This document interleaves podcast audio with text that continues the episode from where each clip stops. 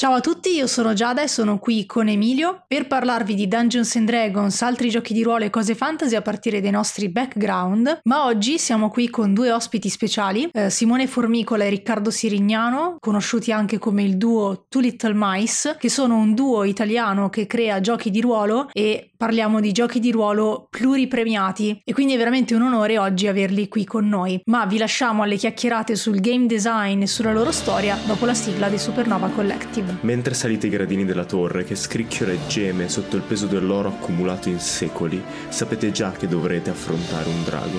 Ma questa volta sono due. E hanno un microfono.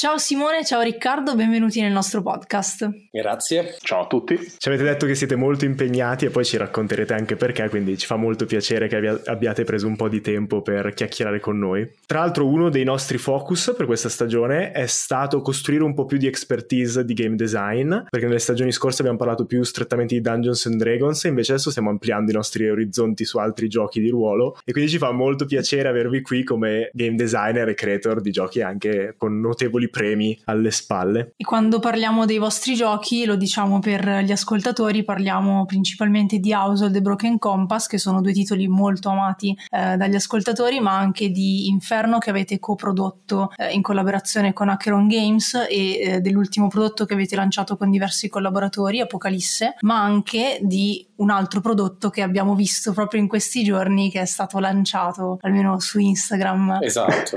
e poi magari appunto ce ne parlerete meglio. Volentieri. Ma prima di iniziare a riempirvi di domande di game design, volevamo conoscervi un pochino meglio e capire qual è la vostra storia. Quindi la mia prima domanda è, quando è che avete capito che sareste diventati game designer? È difficile, ancora, ancora non l'abbiamo capito. Esatto. risposta, risposta d'ufficio, ma, ma, anche un po' vera. Allora, premesso che io e Simone ci conosciamo da, da tanto tempo e veniamo da tutt'altro settore, perché prima facevamo video insieme e di fatto Two Little Mice nasce come casa di produzione video, per cui facevamo documentari, pubblicità, abbiamo fatto anche qualcosa di, di, di fiction così, e quindi veniamo da tutt'altro mondo. Io devo dire che mi ricordo sempre, quando mi fanno questa domanda, mi ricordo sempre che avevo 12 anni, quindi qualche anno fa, un pochino, e che un uh, mio amico mi invitò a giocare di ruolo, all'epoca noi avevamo Cyberpunk 2020, qualcuno vampiri eh, e, e, e, poi Dungeon and Dragon la, la terza edizione ancora. E io non volevo andare perché io entro facilmente in fissa con le cose. Dissi a questo mio amico: dissi, Guarda, poi tu ti scocci alla fine di giocare dopo una settimana, io invece ci passerò la vita, mannaggia te. e effettivamente poi è, è successa così. Quindi, sì, diciamo, ci siamo conosciuti poi scherzi a parte con Simone facendo, facendo video. In realtà, per sbaglio,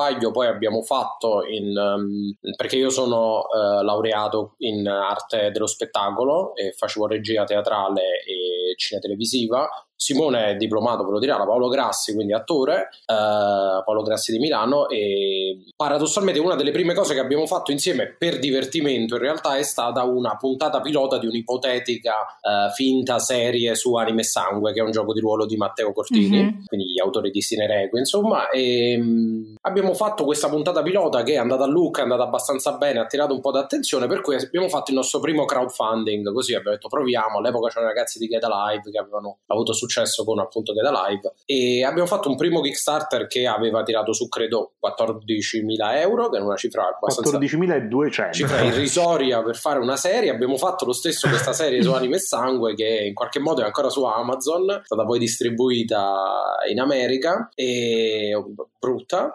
E, però appunto tramite questa serie abbiamo conosciuto poi Roberto Pedrillo che è il capo di Raven eh, Distribution che all'epoca aveva eh, Anime e Sangue e da cosa nasce cosa è partita questa idea di fare um, giochi di ruolo, di provare, insomma nel momento in cui eravamo là dentro persone che facevano giochi di ruolo ovviamente avevamo sempre giocato mai scritto e abbiamo detto dai proviamoci ed è stato Household il tentativo e poi la pandemia ci ha trascinato di forza a fare questo insomma c'è stata wow. un'esplosione comunque non so se vi fa piacere o meno ma quando fate delle ricerche su di voi su Google uno dei primi risultati è ancora la presentazione del pilot che, che avete fatto quindi sbuca ancora avevo fino a poco fa la maglietta di Anime Sangue invece no me la sono appena cambiata e sì no è, sempre, sempre bello è stata un'esperienza veramente, veramente figa e poi è stata l'esperienza che ci ha portato all'interno di di Lucca, insomma, come uh, non, non, solo come all'interno del Carducci, più nello specifico. Esatto. No? Eh, mm. Per la prima volta siamo entrati grazie ad Anime Sangue, no? dall'altro lato del Carducci, dal lato espositori, e in qualche modo poi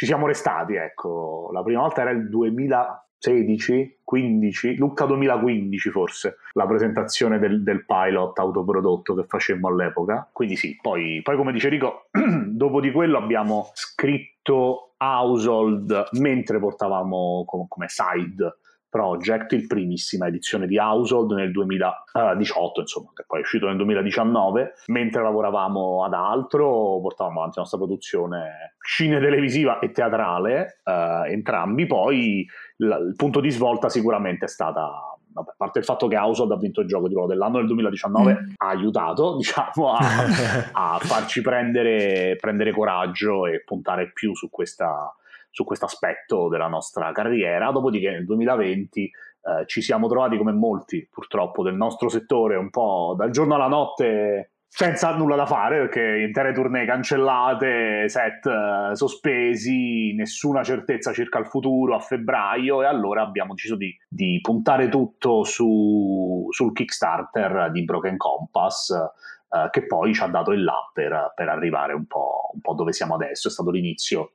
dell'aver trasformato questo side work nella nostra attività a tempo pieno. Ecco.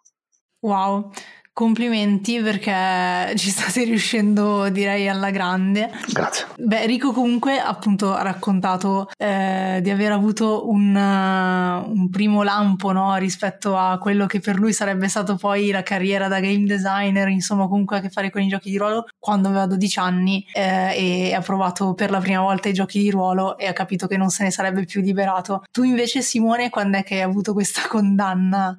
Ma io in realtà lo dico lo ammetto, con un, po', senza, senza, con un po' di vergogna, lo ammetto. Io ho conosciuto i giochi di ruolo molto tardi, mm-hmm. perché prima ho conosciuto il fantastico mondo del gioco di ruolo dal vivo. Io sono partito direttamente da lì, che mm-hmm. a Ostia Lido c'era un nutrito gruppo di ragazzi della mia età, di cui facevano parte praticamente tutti. Ho cominciato a fare teatro molto, molto presto e Ostia è una, una, zona di Roma, per quanto sufficientemente grande, della mia età che facevano teatro, eravamo a ventina di noi, non di più, insomma, poi ci mm-hmm. si mhm. conosceva tutti e tutti migrammo in questa, questa associazione che faceva um, gioco di ruolo dal vivo, l'ARP, anche perché Ostia sorge, lo sa bene Rico, che adesso ci vive vicino a questa enorme, meravigliosa pineta, quindi ci si incontrava in pineta una volta al mese, era in realtà più, più, più, che ruolare era una buona scusa per prendersi in faccia con delle spade di lattice principalmente, ma è stato quello. Uh, comunque cioè, c'era la costruzione del personaggio, c'erano tutte queste robe lì e fu quella la mia, prima, la mia prima esperienza in questo campo, perché poi la prima giocata a gioco di ruolo da tavolo, diciamo, è molto se avevo credo 22-23 anni già. Mm-hmm. Pathfinder, okay. ovviamente perché a Austria si gioca solo Pathfinder, già DD è un po' troppo intellettuale per, per, per, le mie parti, quindi ovviamente. Però da allora oggettivamente è stato, è stato un crescendo ed è anche stata la scusa con cui ci siamo conosciuti per la prima volta eh, io e Riccardo perché il giorno prima, cioè, in realtà effettivamente il giorno prima di decidere di fare una serie, uh, l'ho incontrato perché, perché mi, hanno, mi, ha invitato, siamo una nostra amica comune, per provare il gioco di ruolo di Anime Sangue, che è stato fatale da quel punto di vista. Fantastico. Perché quello che succede quando poi metti registi, attori, fonici, eh, la, la, cosa bella poi di lavorare con, con persone in un settore come quello video è che bene o male ti incontri con delle persone che fanno parte di questo giro dove fate delle robe e 9 su 10 eh, parte no, la, la, mattata e in questo caso è stata con un'attrice che non aveva mai giocato di ruolo. Allora abbiamo detto no non ha mai giocato ti dobbiamo far provare un gioco. E servivano dei giocatori e, e lei conosceva era una compagna di corso di Simone poi un'attrice che ha fatto anche Anime Sangue appunto. Compagna di corso di Simone ha detto ah ma c'è questo mio amico nerd a lui farà piacere giocare ci siamo incontrati per giocare era un tavolo di a Lugano peraltro io partii da Milano in macchina. A Lugano in Svizzera. Fantastico e poi abbiamo detto ma sarebbe bella sta giocata perché non la, non la giriamo e allora c'è partita questa mattata e il giorno dopo abbiamo montato questo set improvvisato così sì. per, eh, per, girare questa cosa che veramente avevamo fatto in maniera goliardica da mandare a Matteo Cortini e che invece poi appunto è stata trasmessa a Luca ha fatto partire questa campagna un po' nella vita poi torna tutto no? quindi passioni il crowdfunding fatto per una cosa che poi dopo risale per un'altra e alla fine è, così insomma si doveva arrivare anche qua. perché Simone si era fatto in macchina fino a Lugano e quindi qualcosa doveva tirarci fuori esatto. da quel eh, momento eh, capisci non è neanche agevole dall'Italia la Svizzera cambiano i limiti delle velocità oggettivamente bisogna pure stare attenti e la mia domanda potrebbe essere ehm, così diciamo ferire un pochino perché dipende eh, quanto giocate ancora di ruolo e siete più giocatori o game master?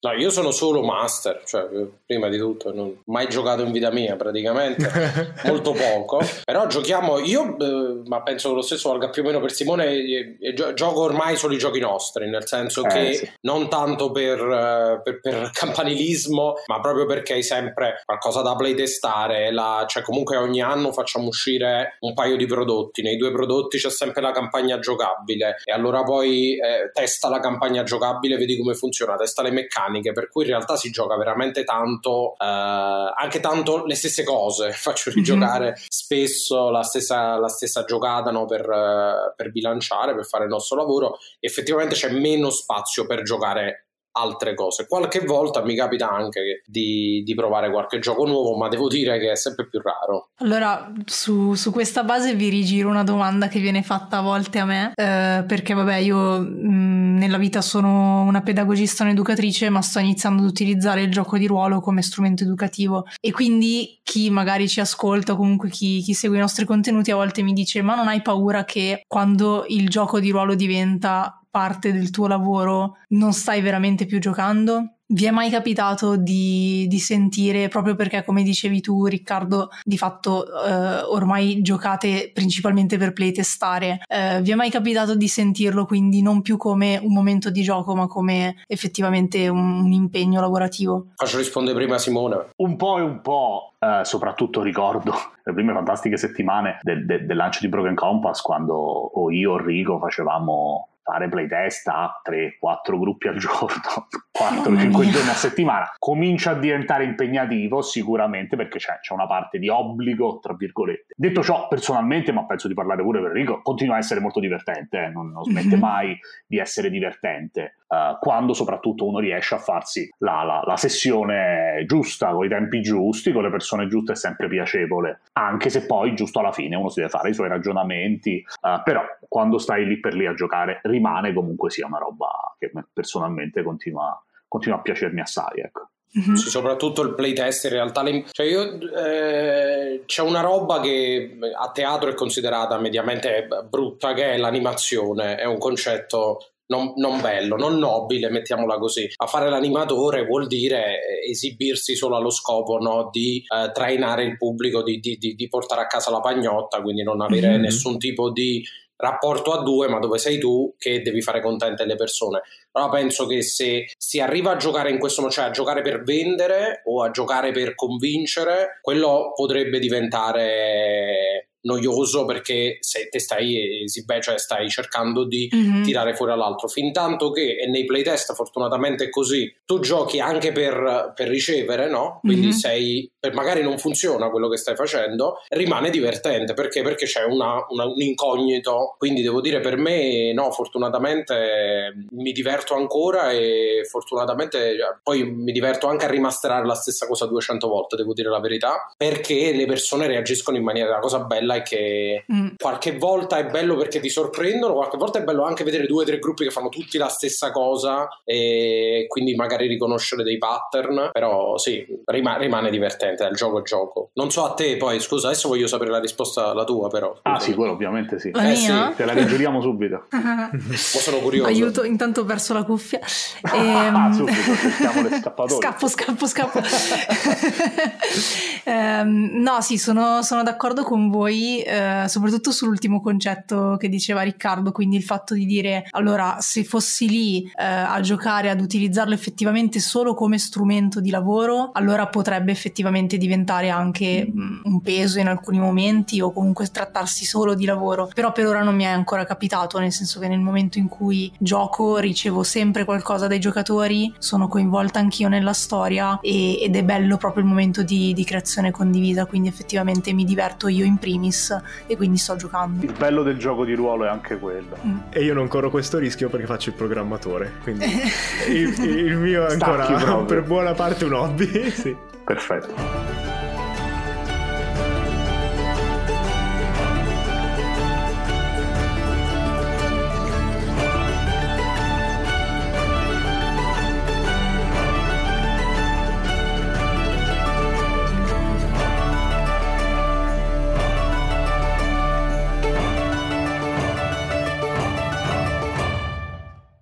Dai finestrini della carrozza in volo, Samuele vide sfilare un panorama che gli era del tutto ignoto. La vista dei due grossi astri nel cielo ebbe in lui l'effetto della campanella a scuola. La ricreazione era finita, ora si cominciava a fare sul serio. Era davvero su un altro pianeta e due grosse sfere colorate nel cielo, una arancione e una violacea, erano lì a ricordarglielo. Dopo alcune ore di volo si tolse una delle coperte che aveva addosso. L'aria si stava scaldando, o meglio, si stava facendo meno fredda. Anche la vegetazione era diversa rispetto a quando erano partiti. I boschi di conifere avevano lasciato spazio a foreste di alberi caduchi, al momento cariche di foglie. Quando, Dopo altre ore il paesaggio si fece ancor meno boschivo e più pianeggiante, il sole arancione stava per tramontare. In quel momento le Lynx Owl iniziarono le manovre di atterraggio. Scesero in circolo molto più velocemente di quanto il ragazzo si aspettasse. Samuele si sentì lo stomaco in gola, poi emise un conato di vomito così forte che oltre a riempire l'oblò di fronte a sé, risvegliò Antonio dal sonno in cui versava sin dal decollo. Questo è l'estratto di oggi di Stibia, il romanzo del nostro sponsor Alberto Cantarello. Come avete potuto intuire dalla descrizione eh, del cielo con due soli, è un libro fantasy. È una carrozza volante. È una carrozza volante guidata da Linci Gufo. Il protagonista però si chiama Samuele, che è un nome invece abbastanza comune. Perché? Perché in realtà in questo romanzo eh, la storia è a cavallo tra il nostro mondo e un mondo fantasy, appunto. E quindi in realtà potete leggere la storia di Samuele e Sara, che sono i due protagonisti, che però esplorano non solo il nostro mondo, ma soprattutto il mondo fantastico di Stibia. Se volete acquistare questo libro potete andare al link in descrizione oppure cercare su qualsiasi motore di ricerca Stibia.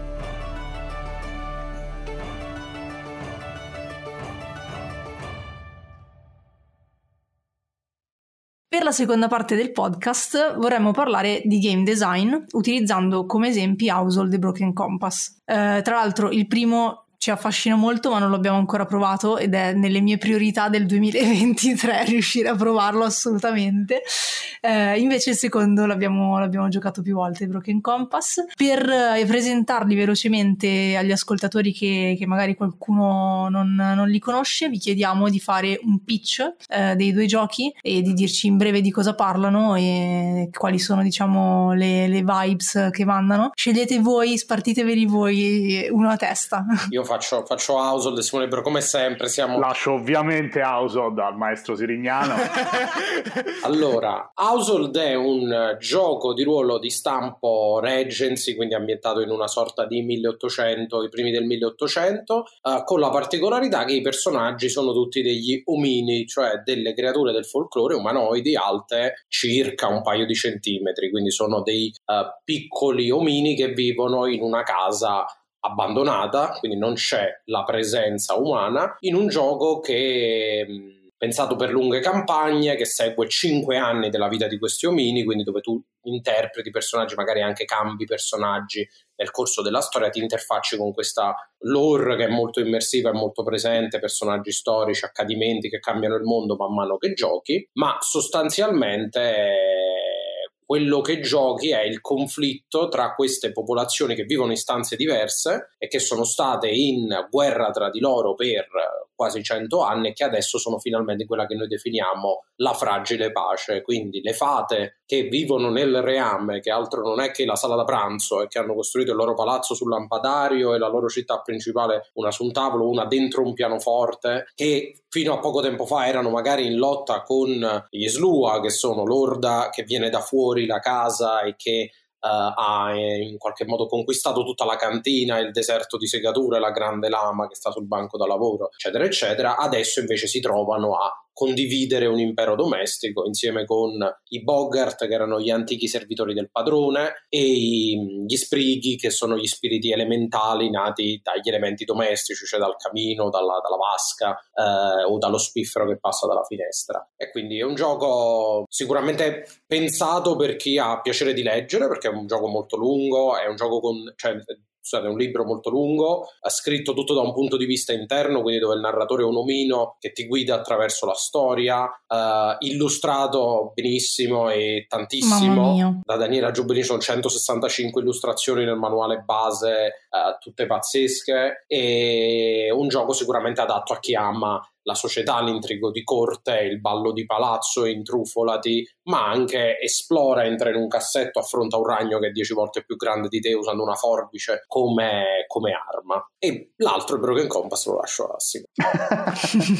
uh, Broken Compass è un gioco di stampo mo- molto diverso da Household perché è un gioco che non ha un'ambientazione ma ha un focus. Il focus di Broken Compass è l'avventura archeologica, quindi è un gioco che nasce per interpretare eh, degli avventurieri, cioè degli uomini e delle donne che vanno in giro per il mondo alla ricerca di un tesoro, eh, ispirato ai grandi classici un po' del genere, sia cinematografico ma anche eh, videoludico. Facciamo sempre l'esempio di, di Uncharted, che è ovviamente una delle delle ispirazioni principali anche, anche del, di, quel, di, quei pochi refoli di ambientazione che abbiamo inserito uh, nel manuale base, ma è pensato per essere pesantemente adattato dal gruppo di gioco di volta in volta, quindi è un gioco estremamente modulare, uh, molto rapido, pensato per campagne medio-brevi e per essere messo intavolato, diciamo, nel minor tempo possibile con la minor preparazione possibile. Quello è lo scopo uh, unico di Broken Compass, quindi dà questa sorta di questa serie di strumenti uh, questo modo rapido di creare personaggi e avventure e ti chiede di, di intavolare subito, decidere al volo uh, chi sei, dove sei, che tesoro stai cercando,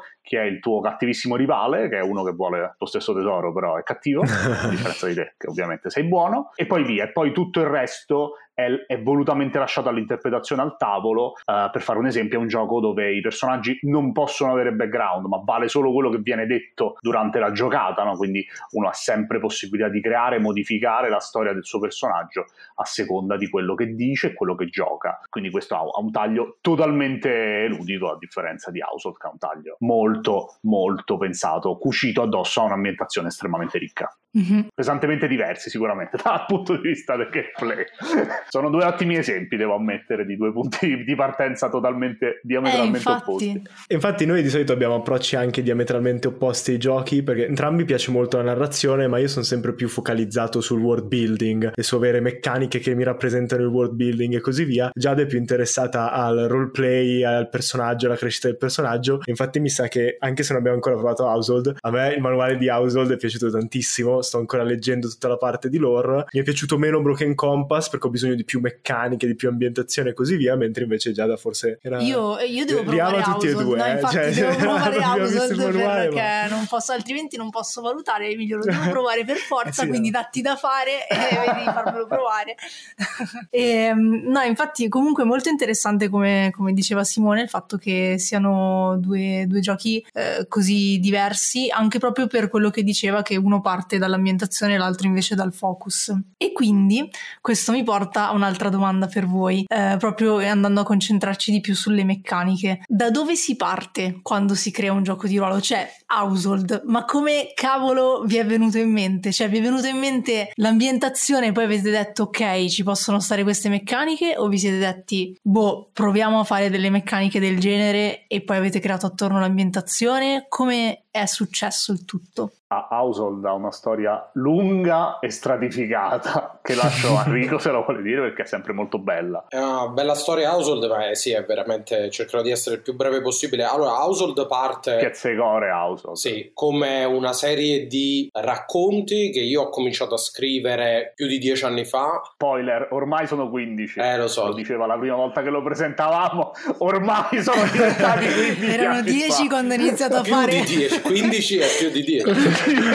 allora, esatto. e, no, veramente erano praticamente i primi, uh, primi anni dell'università quindi ho cominciato a scrivere che avevo 18-19 anni, adesso ne ho 35, quindi insomma c'è un, bel, un bello storico, un bel vissuto e l'ho cominciato a scrivere come ambientazione per giocare di ruolo con degli amici con cui giocavamo, spesso giocavamo tra l'altro molto online, play by chat, poi all'epoca quando ero, mm-hmm. quando ero giovane io si usava molto il play by chat, erano quegli anni là. E niente, praticamente è, è, per molto tempo è stata soltanto una serie di racconti, poi caso ha voluto che io avessi cominciato a scrivere e a giocare queste cose con una ragazza, Claudia, che è una mia amica appunto di vecchissima data e che aveva il piacere di intavolarlo. E quindi una delle volte che l'abbiamo intavolato eh, c'era anche Simone con noi a casa e e ha avuto modo di provare il gioco, gli è piaciuto il gioco e quindi poi abbiamo cominciato a discutere della possibilità magari di farlo diventare un gioco vero e poi questa ragazza Claudia adesso è la moglie di Simone, cioè un bambino da un anno, quindi c'è tutta ma una wow, storia. ma è tutto fantastico. Di famiglia, è una cosa molto molto bella. È household, è proprio tutto in famiglia. Esatto. E io in questo momento sono fuori dall'ufficio perché mi ha cacciato fuori la, la mia ragazza che ha bisogno dello studio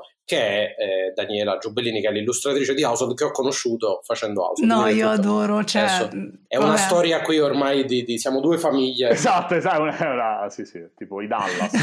esatto. Saghe infinite. Quindi sì, questo Yellowstone così di Household. E, ehm, e quindi no, è, ovviamente parte da, poi in due parole, da, da una grande passione e da un eh, concetto di base che era una riflessione poi sul, a 360 gradi sul potere, quindi partiva da questi omini che hanno, che da una parte lottano per il controllo di una sedia, no? quindi era un po' una, una diciamo una presa in giro, una parodia no? di, di, alcuni comportamenti umani e di questa ricerca del potere che poi ha poco magari significato e poi Household è molto legata alla logica dei contratti del piccolo popolo, quindi al potere che deriva dal tuo potere contrattuale. Per esempio in Household un ragno è tanto grande quanto è cattivo, quanto è temibile, perché il suo potere contrattuale nella casa è più... Ah, quindi Household è tutto... Uh, adesso non c'è più il padrone, quindi chi è il nuovo proprietario di casa? Mm-hmm. Tutte le cose sono tanto più grandi, tanto più importanti, um, quanto appunto hanno... Si avvicinano a questo concetto di dominio. E, e, tra l'altro Household parte da una di quelle cose, appunto, si chiama il contratto di dominio, che è una delle robe che a me fa, fa, più ridere, cioè il narratore di Household ti fa notare, per esempio, se vai a casa di una persona famosa o, in, o ricca, vedi che c'ha la casa grandissima, no? E a lui però gli sembrerà piccola, lui magari invidia uno che ha la casa più grande, a te sembra grande, mm-hmm. e ti dice il narratore di Household che quello non è perché lui è ricco e si può permettere una casa più grande, ma perché il suo potere contrattuale è maggiore del tuo, quindi a te sembra tutto grande, no?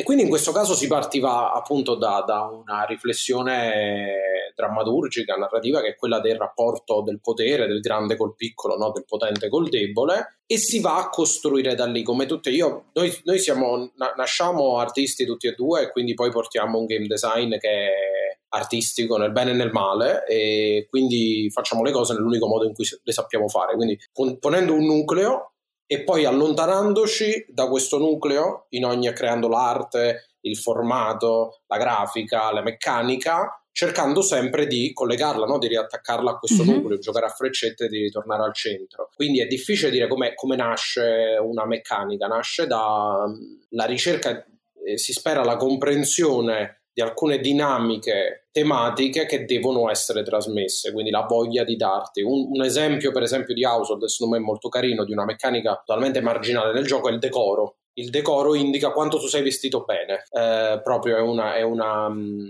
è, un indicatore che tu hai sulla scheda di quanto sei vestito bene, un indicatore che entra in gioco pochissime volte, ma il fatto che sia presente sulla scheda già ti dà il, eh, il, divario sociale, il 1800, ah io non sono presentabile, se voglio entrare lì devo allora però essere elegante mi costerà dei soldi, io non ho i soldi per permettermelo. Quindi sì, ti aiuta a pensare in un certo modo. Quindi sì, le, le, le, meccaniche almeno per noi partono, partono da lì, poi guardiamo molti film, leggiamo libri, guardiamo opere teatrali del genere, difatti tipo in Broken Compass ci siamo rigiocati tutta Uncharted, guardato La Mummia e Indiana Jones e ci siamo interrogati, per esempio Broken Compass gira tutto attorno alla meccanica della fortuna, mm-hmm. che è questo pool di, di, di punti vita che ti impediscono di morire perché ti salvi con la fortuna, perché lì, tra l'altro quello nasce da un'intervista a Drachman, non so chi è che ha fatto Uncharted. Ah, uno dei, sì, dei sviluppatori di Uncharted. Che diceva, faceva notare che in Uncharted, se voi ci, ci, ci fate caso, quando, quando, giocate venite colpiti, lo schermo diventa sempre più rosso, mm. ma Nate non dice niente, non è che fa ah, uh, o viene ferito, semplicemente lo schermo diventa rosso e a un certo punto eh, prende un colpo, cade e muore. E, e, ha detto lo sviluppatore in un'intervista, fa, dice per me quella lì non è la sua vita, dice per me quello lì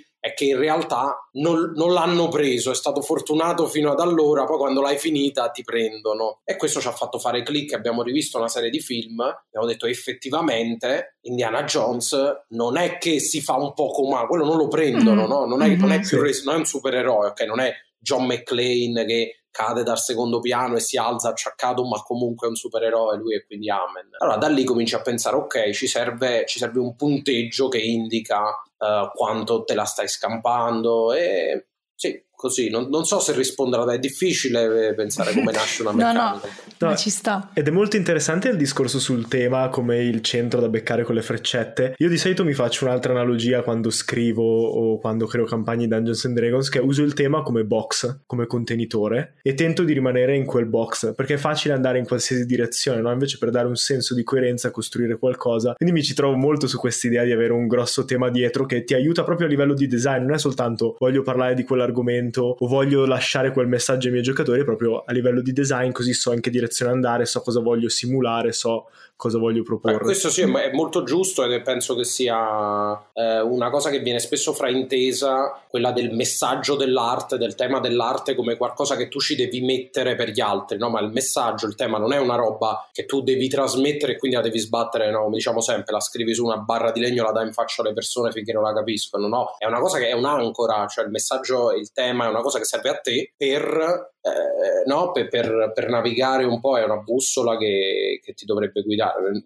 È, è, molto giusta questa cosa che dicevi. Infatti l'ho, l'ho, l'ho letta in un paio di saggi americani, stanno molto attenti soprattutto attorno a Hollywood con le sceneggiature a far passare quell'idea. Però a questo punto mi viene da chiedervi, per Broken Compass, visto che è così importante il tema e tutto, come vi siete rapportati, se vi siete rapportati con anche l'idea dell'imperialismo, del colonialismo, che è un po' implicito nel genere, eh, che, che comunque salta fuori? L'abbiamo affrontata di petto detto, abbiamo fatto una serie di statement, abbiamo fatto le nostre ricerche e abbiamo scelto un punto di vista molto specifico. Broken Compass come poi stessa operazione che stiamo facendo per Outgunned che si appella al genere action che comunque sia quella matrice, eh, non ha quei problemi legati all'imperialismo ma ha quella matrice un po' no, del, del, cinema americano degli anni 80 e 90 per cui che contiene sicuramente delle, delle tematiche spinose, controverse, spesso e volentieri esatto, molto datate ecco proprio per, per usare un eufemismo, guardarlo con gli occhi adulti, ci siamo, eh, abbiamo costruito un mondo, quello di gioco, che è un mondo cinema- volutamente cinematografico. Abbiamo dato molta agency, come si dice in gergo,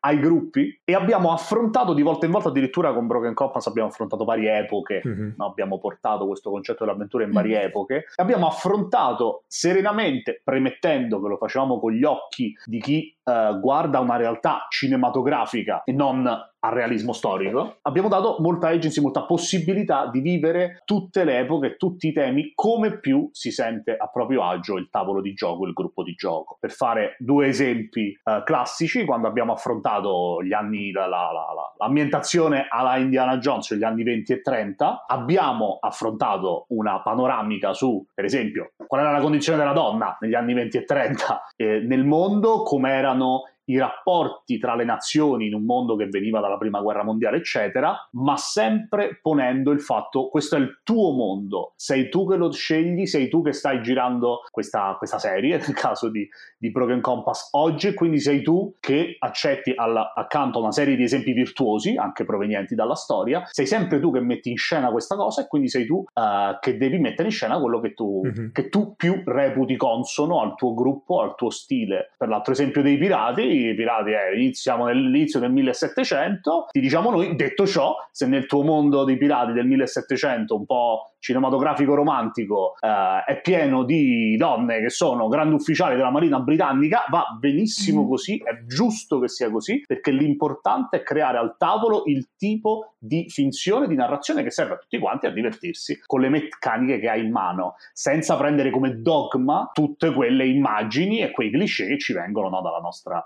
infanzia in qualche modo, dalla nostra educazione un po'. C'è po tutta la tematica ovviamente gli indigeni, il rapporto con gli artefatti che vengono, faccio le virgolette con le mani, eh, salvati e messi in un mm. museo e con la schiavitù perché abbiamo un modulo che si chiama Jolly Roger che parla di pirati e quindi ovviamente abbiamo anche quello. Devo dire che ci abbiamo perso, è stata una delle, delle prime cose come fare a portare quelle tematiche. Esatto, quello oggi. per esempio è diventato eh, meccanica nel momento in cui ci siamo accorti che nonostante la nostra noi lo guardiamo con gli occhi ovviamente de, dell'amore infantile no? Indiana Jones salva il tesoro prende il tesoro e bravo. Poi uno ci pensa dice mm, ok no non è dovrebbe stare in un museo punto interrogativo. No, non lo so dipende ma in quale museo allora ti fai tutte queste domande e allora ritorniamo al materiale di partenza e guardiamo il Tempio Maledetto dove lui riporta no, la statua ai nativi e ci rendiamo conto che Indiana Jones funziona per un motivo che è diventato meccanica in Broken Compass, cioè il rivale. In Broken Compass la,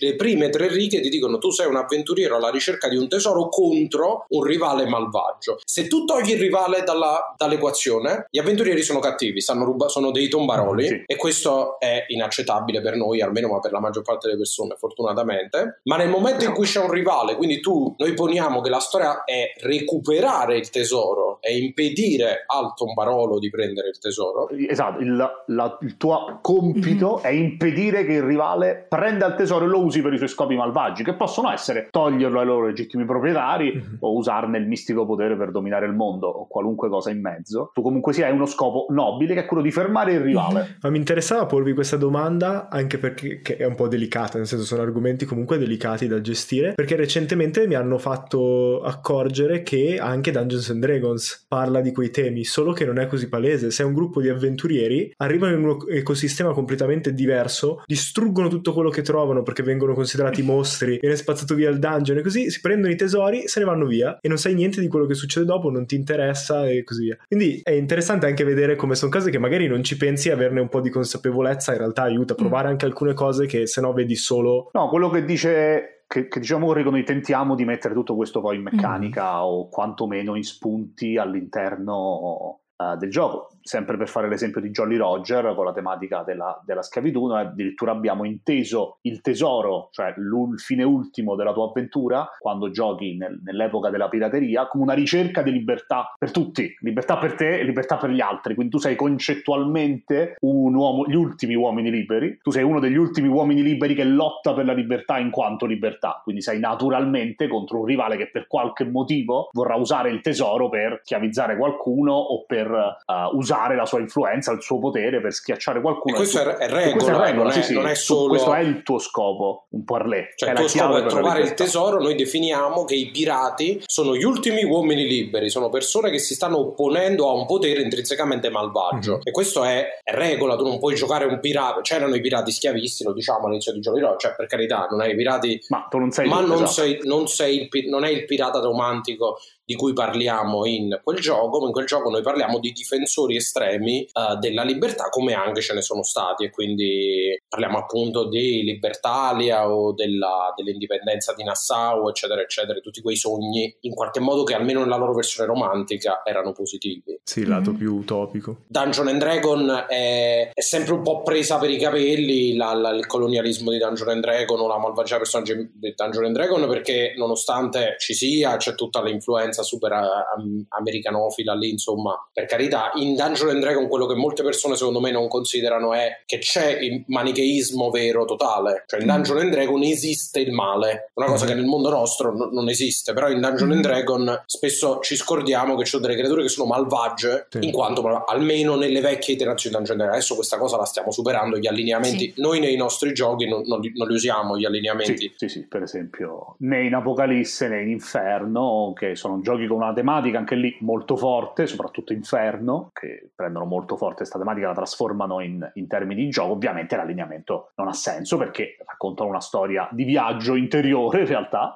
Inferno, per quanto votato alle mazzate, ma comunque sia un viaggio interiore eh, molto forte, o addirittura questa storia di guerra fredda biblica di Apocalisse, mm-hmm. che ha poco a che fare con gli allineamenti, ma è molto, molto pratico in realtà l'ambientazione di Apocalisse, mm-hmm. gente che si trova davanti una, una catastrofe di proporzioni apocalittiche bibliche e deve trovare il modo migliore di, di, di, di scavarla, di andare dall'altra mm. parte e di costruire un mondo diverso domani. Nei nostri giochi, anche nelle nostre iterazioni di D&D, l'allineamento ha poco mm. senso. E visto che hai citato, avete citato adesso Inferno e Apocalisse, mi collego a un'altra domanda che abbiamo, perché ultimamente nel nostro server Discord c'è stata una discussione eh, rispetto a quando ha senso creare un nuovo gioco e quando invece ha senso creare un, un'espansione, diciamo, di un gioco già esistente. Voi che mh, linee guida utilizzate al riguardo? Ma, eh, ci sono due, due tipi di, di, riflessioni da fare. Una è di tipo artistico, una è di tipo poi pratico, fattuale. Mm-hmm. Da un punto di vista artistico, tecnico, di game design, di, di, di insomma, di, piacere di scrivere queste, ci sono dei progetti che semplicemente quando nascono hanno bisogno di meccaniche, tante meccaniche ad hoc, di, un, di una pace, come si dice, di, una, di un andamento ad hoc. No? Quindi vuoi fare household, household ha bisogno di una struttura che non è per livelli ma è per capitoli perché household è legato alla storia, quindi tu avanzi a un capitolo quando passa un anno, quindi il tuo personaggio invecchia, tu hai l'animaletto, per esempio se fai l'allevatore è un animale in household che invecchia diventa più grande, a un certo capitolo magari lo puoi cavalcare, sì, cioè è un po' alla One Piece se vogliamo, no? questo viaggio che va sempre in avanti, invece Broken Compass ha bisogno della velocità, mm-hmm. devi arrivare che non hai più la voce che stai giocando così e quindi prendi i punti, li riprendi, li rifai, vai. Invece ci sono altri progetti come Inferno e Apocalisse, eh, nel nostro caso, dove eh, ci rendiamo conto che hanno bisogno di alcune meccaniche che sono state fatte ad hoc, ma dove in realtà è più la tematica che è forte che non il, la, l'andamento del gioco. Il gameplay. E qui, esatto, e quindi c'è bisogno soltanto di proiettare tutto verso una determinata eh, meccanica. E questo da un punto di vista, diciamo, proprio di, di, di, di fattualità è la nostra mm-hmm. discriminante per dire ma lo facciamo con D&D o lo facciamo con un nostro sistema, visto che li facciamo entrambi. Dall'altra parte c'è tutto il ragionamento fattuale produttivo che esiste e di cui noi cerchiamo di essere sempre molto trasparenti trasparenti perché no, a volte si fa finta che non ci siano soldi, costi di produzione, no? però invece ci sono certo. e lavoratori, decine di lavoratori. Dungeon and Dragon ha un, altro, ha un altro tipo di risonanza. Per quanto il nostro record sia ancora household ha quasi fatto mezzo milione di dollari e quindi è comunque superiore a Inferno, però mediamente ci si può immaginare che progetti su Dungeon and Dragon abbiano maggiore visibilità anche all'estero e quindi se si punta a fare qualcosa che sia veramente una opera magna da un punto di vista produttivo. E anche da un punto di vista produttivo, sì. esatto, che tipo di libro, quante illustrazioni, la qualità delle illustrazioni, tutte cose che hanno bisogno di tempo e denaro mm. per essere giustamente portate Può essere anche una scelta intelligente quella di farlo in un gioco che gli darà la massima visibilità. In realtà nel, nel caso di, di Inferno Inferno, parlo per noi, Inferno è nato, su, su, non, non, è mai stato un gioco, Inferno. Inferno è stato nostro, la nostra volontà di unire Dante e D&D. Proprio era lo scopo dell'operazione, era cosa succede se noi prendiamo un capolavoro, un masterpiece della letteratura italiana slash mondiale e lo mettiamo insieme a un oggettivo capolavoro del, mm. uh, dell'editoria ludica, del mondo ludico attuale. Quindi questo per noi è stato il punto di partenza dell'operazione. Quindi ci deve essere tutto DD? Sì. Ci deve essere tutto Dante? Sì. Cosa succede quando wow. questi due mondi uh, vanno assieme. Quindi quello fu proprio, tante persone ce lo chiesero all'inizio, ma perché avete scelto? Non è il gioco su Dante, è proprio il nostro tentativo artistico di mettere insieme queste due cose e vedere di nascosto le da, Dall'altra parte, per controrispondere, invece consiglio a tutte le persone di non versare giochi dentro sistemi, che è una cosa che vediamo fatta spessissimo e che va male. Come diciamo sempre, la strada per il successo non la puoi imitare. Quello quando uno ha fortuna e ha un po' di successo, tu fai la stessa cosa e non funziona, cioè non si sa perché. La strada per il fallimento, quella invece la puoi imitare se, se uno va e sbaglia, tu vai, sbagli, cioè quella, quella non muore mai, Vabbè, ci sono migliaia di modi di essere infelici, ma le famiglie felici sono tutte uguali. eh, capito, no? È un po'... È un po' così però alla fine, quelle, le strade per il fallimento sono son tante e sono variegate, ma se tu le prendi eh, funzionano sempre. E quindi una delle cose secondo me che fa fallire un progetto è quella di prendere un'idea, che è quella del ho una lore, ho una roba e versarla in un gioco. Allora la metto su DD. Questa mm. roba non funziona. Ecco, sicuramente quello che non avrebbe mai potuto funzionare se noi decidevamo di, di abbiamo un gioco sulla Divina Commedia, facciamolo su DD. Questa sarebbe stata una, una stupidaggine. Era come dice Simone, la Divina Commedia per DD, quindi si muovevano di pari passo e fa ridere, ma con pari rispetto delle due fonti, della fonte sì. DD e della fonte eh, Dante Alighieri. Fantastico la terza D. Yeah. Esatto. Bellissimo. D, D, D, esatto. Dungeons and Dragons and Dante. E Dante. esatto, come bisognava rispettare i canti, così bisognava rispettare le classi, mm-hmm. il concetto di archetipi, bisognava rispettare tu- quello era il gioco, insomma, la, mm-hmm. la, la mhm. sfida che ci, che ci, ponemmo all'epoca era proprio quella di mettere insieme questi due mondi. E mi rendo conto in questo momento che è veramente pericoloso intervistarli perché io, sono io non ho abbastanza tempo per provare tutti i loro giochi o sono... i giochi in cui lavorano. Sono Però super troveremo. affascinata e mi, mi, fa morire perché appunto continuano a parlare di, delle, delle, loro idee, delle loro cose, dicendo sempre, usando sempre il termine follia, no? Anche prima quando dicevano ma sì, è, è nato tutto così a caso perché abbiamo detto ma perché questa cosa non ci mettiamo a registrare un pilot? E poi pum l'hanno fatto. E questa cosa mi, mi affascina parecchio perché dà una spinta eh, veramente forte secondo me a tante persone che magari sono molto creative ma poi si fermano perché dicono boh magari questa idea è troppo folle. E quindi vedere chi invece dice e invece facciamolo e poi le cose vanno anche bene eh, è fonte di grande ispirazione. Grazie innanzitutto. In tutti i nostri passaggi però dobbiamo sempre ringraziare ringraziare quelli che sono venuti prima. Cioè, certo. Cioè, come diceva Rico, la nostra prima follia, che è sempre doppia le nostre follie, follie di pensare di fare delle cose e follia esatto. di farla veramente, sono sempre state aiutate dal fatto, parlo di, del, del crowdfunding di Anime e Sangue, che è stata la nostra prima follia, il fatto che un anno prima neanche che ci conoscessimo, un gruppo di ragazzi aveva messo su di un, di, di un gruppo di LARP uh, toscano, aveva messo su Get Alive, aveva tirato su un crowdfunding, aveva fatto e realizz- stava realizzando una serie, quindi questa cosa si poteva fare e questo ci diede il coraggio uh, di cominciare, così che tutti, tutti gli altri gruppi italiani che cominciarono prima di noi a mettere delle cose su Kickstarter, prima solo per l'Italia, poi anche per l'estero, ci hanno no, dato lo spinta per, uh, per buttarci, per dire si può fare. Spero anche, ovviamente, che anche io e Enrico io, e Daniele, in qualche modo siamo stati, eh, possiamo essere per qualcun altro che verrà dopo, no? la dimostrazione che si può fare, eh, c'è questa possibilità sicuramente. Assolutamente. Eh, non è facile, non è, non è rapido e non è, non è rilassante. assolutamente no. Quello vi, vi, crediamo assolutamente sulla parola. Uh, almeno, almeno si può fare, esiste.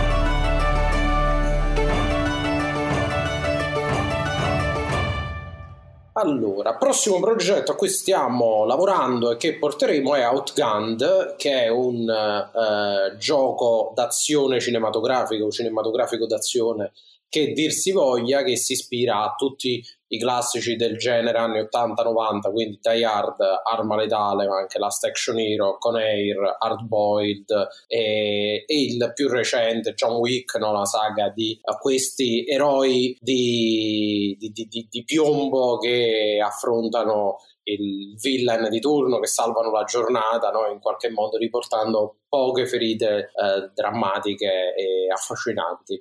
Outgun è un gioco che eh, presenta il Director's Cut, che è il nostro sistema che nasce dall'esperienza fatta eh, con, con Broken Compass e poi con Household, che è un'evoluzione del sistema di Household e che appunto abbiamo voluto chiamare Director's Cut proprio perché nasce dalla nostra passione per il cinema e, e, e per il genere in sé. Quindi eh, faremo a breve eh, un, una campagna Kickstarter. Non abbiamo ancora una data, ma magari poi abbiamo un link per la newsletter per ricevere il quick start che come al solito rilasceremo a brevissimo un quick start di una settantina, ottantina di pagine con tutte le, le regole per cominciare a giocare. E devo dire è un progetto a cui stiamo lavorando da tanto tempo e di cui siamo particolarmente contenti perché incarna un po' il nostro eh, da un punto di vista proprio di game design la nostra filosofia di gioco ovvero è un gioco estremamente veloce che cerca di coniugare, speriamo che poi ci riusciremo, di coniugare una rapidità estrema nella messa al tavolo, quindi che si può giocare veramente con zero preparazione, ma allo stesso tempo con una profondità eh, maggiore di quella che abbiamo avuto finora nei nostri giochi, dove eh, tramite degli strumenti modulari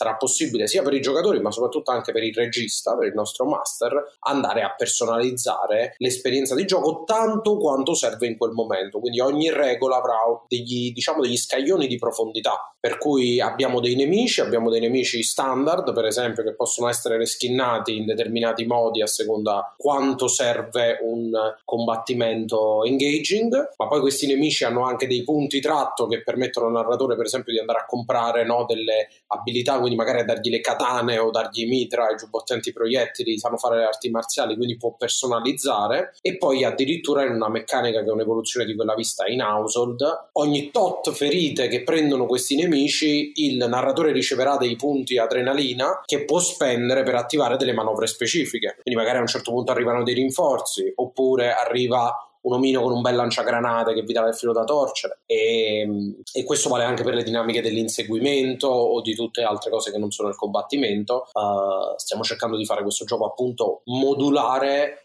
Uh, e che vuole essere anche un piccolo forse manuale di gioco cinematografico dove cerchiamo di per quanto possibile far passare alcuni uh, concetti uh, che abbiamo appreso nei nostri studi in modo che le persone riescano a no, trasformarli in giocata, quindi a comprendere cos'è un arco, cosa sono gli stakes, no? la posta in palio, come si può giocare con la posta in palio per rendere avvincente e climatica eh, un'avventura e soprattutto, cosa più importante di tutto, ormai un po' il nostro mantra da game designer è che è tutta una questione di tempo, quindi non, più, non, non, pensiamo più alla difficoltà di uno scontro, pensiamo quanto tempo vuoi che duri lo scontro, giusto? Quindi quanto, quanto tempo vuoi che duri l'avventura, quanto tempo vuoi che i personaggi parlino tra di loro, quindi stiamo cercando di fare delle meccaniche che possono essere utilizzate in diversi modi per estendere o velocizzare determinati, um, determinati tempi in modo che le persone possano focalizzarsi giusto su quello che gli interessa. Il tutto condito da questa tematica action anni 80-90 realtà e quindi grandi eroi buoni contro grandi cattivi cattivi eh, che se le danno di santa ragione per salvare la giornata.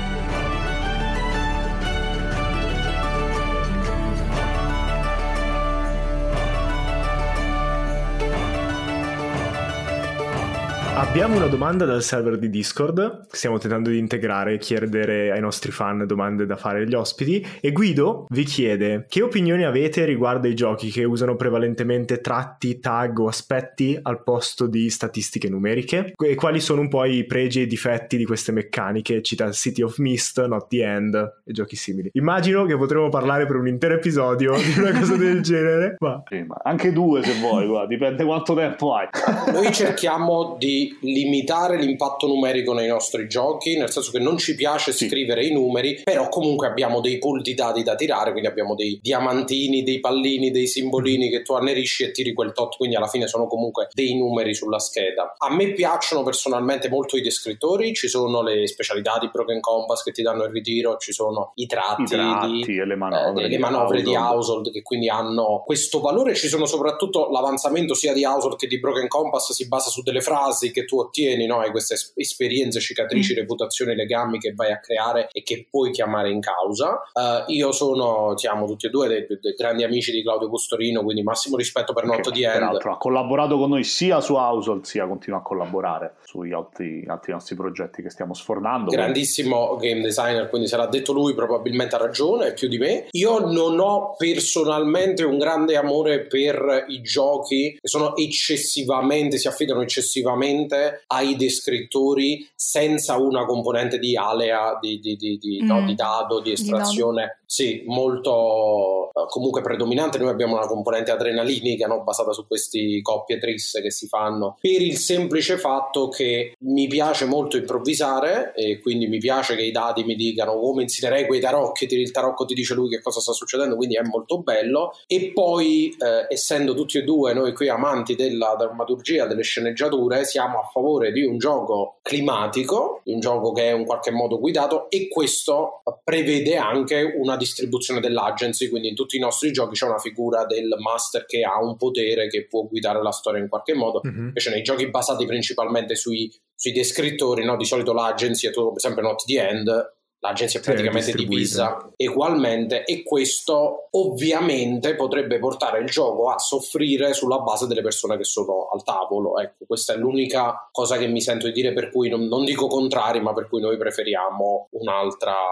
scelta. Ovviamente l'assenza di numeri è un fattore che velocizza il gioco, che quindi lo apre a tante persone, che può piacere anche a persone che non hanno mai giocato perché non hanno quel rapporto, soprattutto Dungeon and Dragon che veramente è tanto numero, ok? È tanto... Tanto matematica sì, proprio che numero. Eh, a un certo punto c'è le equazioni di secondo grado per fare gli incantesimi è un po', un po eccessivo, però sì direi pro e contro è sicuramente che eh, il pro è che ti dà tanta libertà al tavolo, il contro è che ti dà tanta libertà al tavolo, no? Quindi dipende dal tavolo. Vero. Tutto quello che sposta il gioco dal gioco eh, va nelle mani del Signore. Io poi personalmente almeno ritengo che avere una, una base leggermente, leggermente più numerica, come dice Rico, non abbiamo numeri praticamente eh, sulle nostre Beh. schede, vedete, schediamo qualunque nostri giochi. Cerchiamo di rifugire proprio i numerini, quindi sono un numero di pallini, quindi sono veramente molto mhm. soft, mm-hmm. appunto non abbiamo più o meno cose. Credo però che una base matematica, almeno dalla mia esperienza personale, aiuti molto anche i giocatori un po' più timidi, mm. perché hanno una base che non, non va mediata da nulla, no? Hanno, ok, un'abilità, devo tirare 5 dati, intanto comincio a fare mm. questo. Mm. Uh, c'è un passaggio immediato che anche chi è un po' più timido, che ha un po' più difficoltà difficoltà a aprirsi al tavolo, eh, ho notato che gli è utile questa, questo strumento oggettivo eh, che può essere no, poi la base per permettergli più avanti nella sessione di aprirsi e di cominciare a integrare. Anche noi abbiamo no, delle parole, dei descrittori, delle cose che vanno un po' più volute usare, mm. ecco, prevedono un po' più di, di, attività da parte del giocatore, però almeno avere questa rete di sicurezza dell'abilità numerica, del lancio di dati che poi puoi descrivere tu o puoi descrivere insieme al narratore o può descrivere il narratore per te a seconda di come sei più a tuo agio Uh, ho visto personalmente che aiuta molto appunto i giocatori un po' più. È molto vero, non ci avevo mai riflettuto, però ti dà una mano a fare da tutorial in mm. pratica per il gioco principale, per la parte del Sì, roleplay. perché è quel livello zero, dice cosa devi fare, voglio buttare giù la porta, ok, ho forza mm-hmm. 7, tiro 7 dati, ok, questo non ho bisogno sì. di ruolare, sì, almeno è un punto di partenza. Sì, sì. Uh, poi ovviamente pure noi, come dice Rico, abbiamo e i punti forti e tutte le cose, ci metto la parola, uso la mossa in house, puoi fare mille cose, uso l'asso, puoi molto trasformare, molto, molto giocarlo, mm. no? molto, molto essere padrone della scena, ma quando non vuoi o non puoi o, o, non sai perché sei timido, magari sei alle, alle, prime esperienze di gioco, essere padrone della scena, comunque sia, c'hai il livello zero, ok? Ho tirato, attacco, cioè uno si chiama combattimento, tiro combattimento, ho colpito, sì, io sono contento. Sì, ti crea un ciclo di gioco gestibile. Esatto, Molto un bello. mini ciclo di gioco che possono gestire tutti. Molto bello, è una cosa cui non avevo, cioè, su cui non avevo mai riflettuto neanch'io, ma è un bel concetto e sono contenta perché tra l'altro proprio nelle ultime settimane per il turno di Guardia, che è questo progetto formativo che ho con gli adolescenti in cui, appunto, come dicevo prima, utilizziamo i giochi di ruolo come strumenti, abbiamo scelto Broken Compass come uno eh, degli strumenti da portare e quindi adesso, dopo aver riflettuto su questa cosa, sono ancora più, più contenta di questa Grazie. scelta. Io sono felice perché sono un programmatore, ancora? No? cioè, nella mia formamenti ho bisogno di cose un po' tecniche. Ma è funzionano. una roba veramente anti-intuitiva perché noi siamo portati a pensare che il gioco più narrativo, mm. appunto Not the End, che non ha addirittura una mm-hmm. bellissima mm-hmm. scheda geniale, esagonale così, sia in qualche modo più eh, inclusivo, no? Perché, perché non devi sapere niente quando invece paradossalmente questa è una roba su cui si riflette parecchio nel settore, il gioco meccanico è più inclusivo nel momento in cui ti dà quella cosa che tu puoi mm. fare fisicamente senza esporti mm. nel tuo, mm. quindi e, e paradossalmente c'è il PBTA che è un gioco che comunque per tanti motivi è caro a una comunità indipendente che quindi è molto inclusiva eccetera paradossalmente al tavolo rischia certe volte di essere più è un po' respingente sì, più, cioè comunque di, di dare più spazio a chi è più istrionico né bene né esatto, mm. esatto, esatto, esatto. è vero. Io venendo io ho, ho, lavorato molti anni tenendo corsi di teatro nelle scuole medie superiori e anche elementari quindi ho, ho sperimentato come dicevi tu questo, questo impatto uh, con dei gruppi eterogenei tornei per cui uh, l'improvvisazione è sempre più complessa, mm. Legge- ha un grado di complessità maggiore che non partire da una base. Perché? Perché ti devi esporre un mm. minimo, ovviamente, quindi non tutti sono, sono a loro agio, pienamente a loro agio nell'atto di, di esporsi, sia pure poco, sia pure raccontando un'azione che sembra poco per noi, ma una persona le prima poi ripeto, tra me e Enrico, eh, io in particolare ho fatto giocare centinaia, soprattutto all'inizio della pandemia, centinaia di persone, moltissime delle quali giocavano per la prima volta e posso confermare che la rete meccanica è quel punto di partenza per cui confermo a chiunque ci senta, terzo, quarto, quinto lancio di dadi, uno dice ok, c'è un livello 0 che posso fare e 9 volte su 10 allora faccio il passetto mm-hmm. in mhm. più. Perché tanto so, ho capito qual è il minimo ok? Riesco a partecipare all'azione riesco a fare qualcosa anch'io faccio parte del gruppo eh, ho dato il mio attacco in combattimento ho fatto la mia prova per seguire le tracce non so cosa stiamo facendo. Quindi sono di aiuto al gruppo adesso posso tentare di metterci del mio. Scusate il panegirico ma sarei no, no, no, tengo molto questo è anche il decoro di cui parlava prima Rico che è, cioè, è, so che c'è c'è una tecnica teatrale no, che ti, ti, porta a pensare a qual è il tuo livello sociale nel gruppo che stai rappresentando, che stai giocando. Con un po' di esperienza e pensandoci, quella statistica o quella meccanica diventa poi parte del roleplay. Eh, il bello di avere... Noi, noi partiamo molto dal, dalla scheda del personaggio. Molto. Partiamo solo dalla scheda del personaggio. per costruire i nostri giochi. E il bello di avere un elemento sulla scheda è che mm. esiste. Il giocatore ce l'ha davanti, lo può guardare in ogni momento ed è un'ancora, è un aiuto per fare quello che sta facendo, per fargli venire un'idea, per eh, renderlo partecipe dell'azione. Poi è quello lo scopo no, del gioco, è portare queste 4, 5, 6 persone a vivere la stessa scena, a divertirsi raccontando una storia sufficientemente coerente. diciamo, no, non siamo utopistici, non è che tutti Beh. giocano la stessa storia, lo sappiamo, ma sufficientemente simile. Wow, e direi che possiamo fare l'ultima domanda, che è una domanda uguale per tutti gli ospiti che abbiamo avuto, quindi è proprio la nostra domanda di rito, ed è on brand, eh, come, come, sapete ci chiamiamo due draghi al microfono, quindi vi beccate la domanda su Dungeons and Dragons, e, ed è questa. Se doveste iniziare adesso una campagna di Dungeons and Dragons, che classe scegliereste e perché?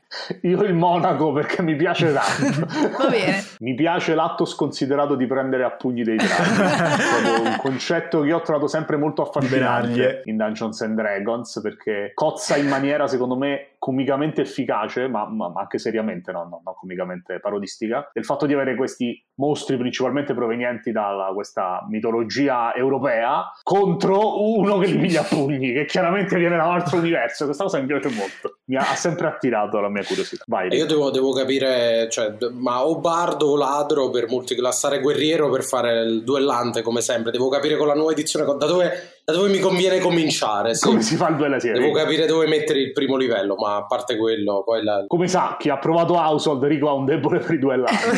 sì, è una professione di Household che esiste solo perché Rico ha un debole per i duellanti. Totalmente fuori contesto. Total- e va benissimo. E uno dei vantaggi di Household è che non devi multiclassare per arrivarci. Subito. esatto. E poi partire direttamente duellante. È la cosa sì, bella. Sì.